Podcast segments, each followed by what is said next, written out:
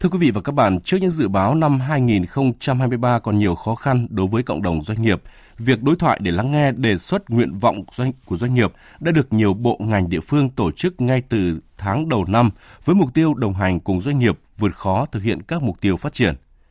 Từ những cuộc gặp mặt nói chuyện rất cần những hành động thực chất của các cơ quan quản lý hỗ trợ hiệu quả cho doanh nghiệp.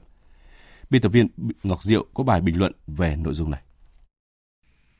Từ quý tư năm ngoái, xu hướng cắt giảm lao động đã diễn ra ở một số ngành nghề như dệt may, da giày, xây dựng do doanh nghiệp gặp khó khăn về đơn hàng thị trường. Sang năm 2023, khó khăn vẫn chưa có dấu hiệu dừng lại. Các doanh nghiệp tiếp tục cơ cấu lại. Việc cắt giảm lao động dự báo sẽ còn diễn ra trên diện rộng hơn. Cách đây ít ngày, doanh nghiệp có nhiều lao động nhất ở thành phố Hồ Chí Minh là công ty Paoyeon Việt Nam thuộc tập đoàn quốc tế Paochen Đài Loan, hoạt động ở lĩnh vực sản xuất giày, đã thông báo không tiếp tục ký hợp đồng khi hợp đồng lao động đã hết hạn với khoảng 3.000 lao động có hợp đồng lao động từ 1 đến 3 năm và cắt giảm 3.000 lao động đang làm việc tại một số bộ phận trong doanh nghiệp ngay trong tháng 2 này. Đây là một tin rất buồn với nhiều lao động, cũng là nỗi buồn chung khi doanh nghiệp gặp khó khăn, bởi không ít doanh nghiệp dệt may, da dày cũng đang trong tình trạng như Paoyen. Cắt giảm lao động là việc đặng chẳng đừng. Sau thời gian cho lao động nghỉ luân phiên, nhằm giữ chân lao động, hy vọng thị trường hồi phục. Với các doanh nghiệp xây dựng, nhiều doanh nghiệp thấm đòn vì bị doanh nghiệp bất động sản giam nợ, chết mòn vì đói vốn. Đó là thực tế khắc nghiệt của thị trường. Sức khỏe của cộng đồng doanh nghiệp phản ánh sức khỏe của nền kinh tế. Trong cuộc gặp mặt đại diện doanh nghiệp vừa được một số địa phương như thành phố Hồ Chí Minh, Đà Nẵng tổ chức mới đây, các đề xuất kiến nghị của doanh nghiệp tập trung vào các nhóm vấn đề về tiếp cận vốn tín dụng, giải quyết thủ tục hành chính, hoàn thiện hạ tầng logistics.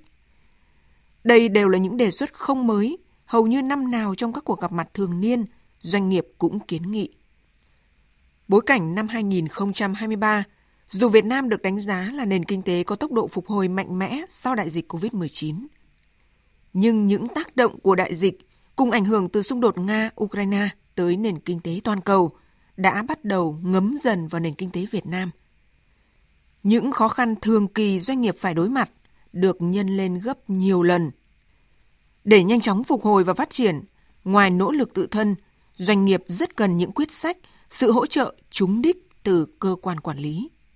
Đó không chỉ là lắng nghe, mà doanh nghiệp rất cần các cơ quan chức năng, nhà quản lý có ngay những hành động thiết thực hiệu quả, gỡ được gì phải gỡ ngay. Chấn chỉnh ngay những khâu thủ tục hành chính đang cản trở hành doanh nghiệp, chứ không chỉ là lắng nghe, chia sẻ cảm thông rồi để đấy. Nói như Bí thư Thành ủy thành phố Hồ Chí Minh tại cuộc gặp gỡ đối thoại với doanh nghiệp thành phố vừa rồi, mỗi cơ quan đơn vị phải minh bạch, công khai thông tin và bình đẳng trong xử lý công việc. Cơ quan chức năng phải làm tốt vai trò trách nhiệm của mình và doanh nghiệp không phải rón rén đi cửa trước cửa sau. Thông điệp của chính quyền thành phố là mỗi công chức viên chức phải làm đúng và làm tốt việc của mình. Ai không làm tốt sẽ bị xử lý. Với các vướng mắc khó khăn liên quan đến pháp lý, ví dụ ở một lĩnh vực đang được nhắc đến nhiều hiện nay, liên quan tới gần 40 ngành nghề lĩnh vực kinh tế khác là lĩnh vực bất động sản. Khó khăn về pháp lý chiếm tới 70%, mà nguyên nhân chủ yếu là do một số quy định pháp luật không đồng bộ thống nhất.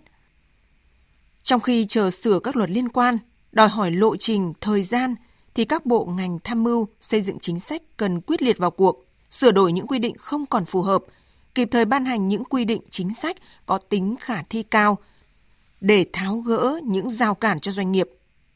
Phải hành động trách nhiệm, hiệu quả. Ấy mới là đồng hành thực chất cùng doanh nghiệp.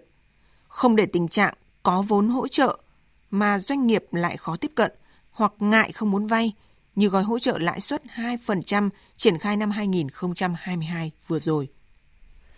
Quý vị vừa nghe bài bình luận nhan đề hỗ trợ doanh nghiệp vượt khó cần hành động thực chất qua giọng đọc của phát thanh viên Quỳnh Anh.